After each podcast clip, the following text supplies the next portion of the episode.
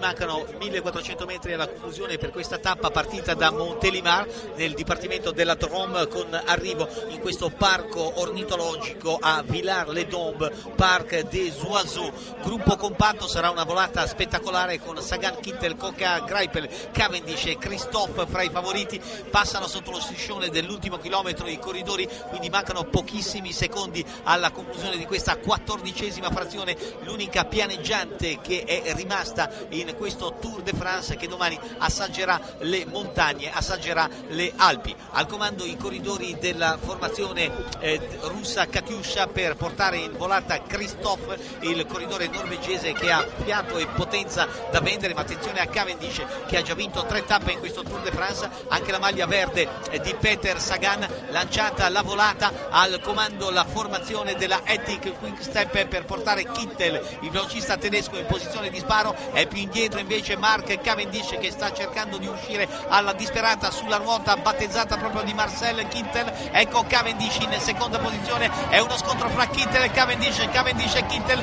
alla meglio Cavendish che passa ma viene danneggiato al secondo posto Sagan, vince ancora Cavendish, quarta vittoria di Mark Cavendish, ma c'è stata forse una leggera irregolarità che ha subito Kittel in seconda posizione, dovrebbe essersi piazzata la maglia verde di Peter Sagan. Grazie alla collaborazione tecnica di Paolo Ranaldi, vi ricordo che questa quattordicesima frazione da Montelimar a Villars-les-Dompes, Parc des Oiseaux, è stata vinta ancora dal corridore britannico Mark Cavendish, mantiene l'altro corridore britannico la maglia gialla del Tour, vale a dire il eh, campione eh, della eh, formazione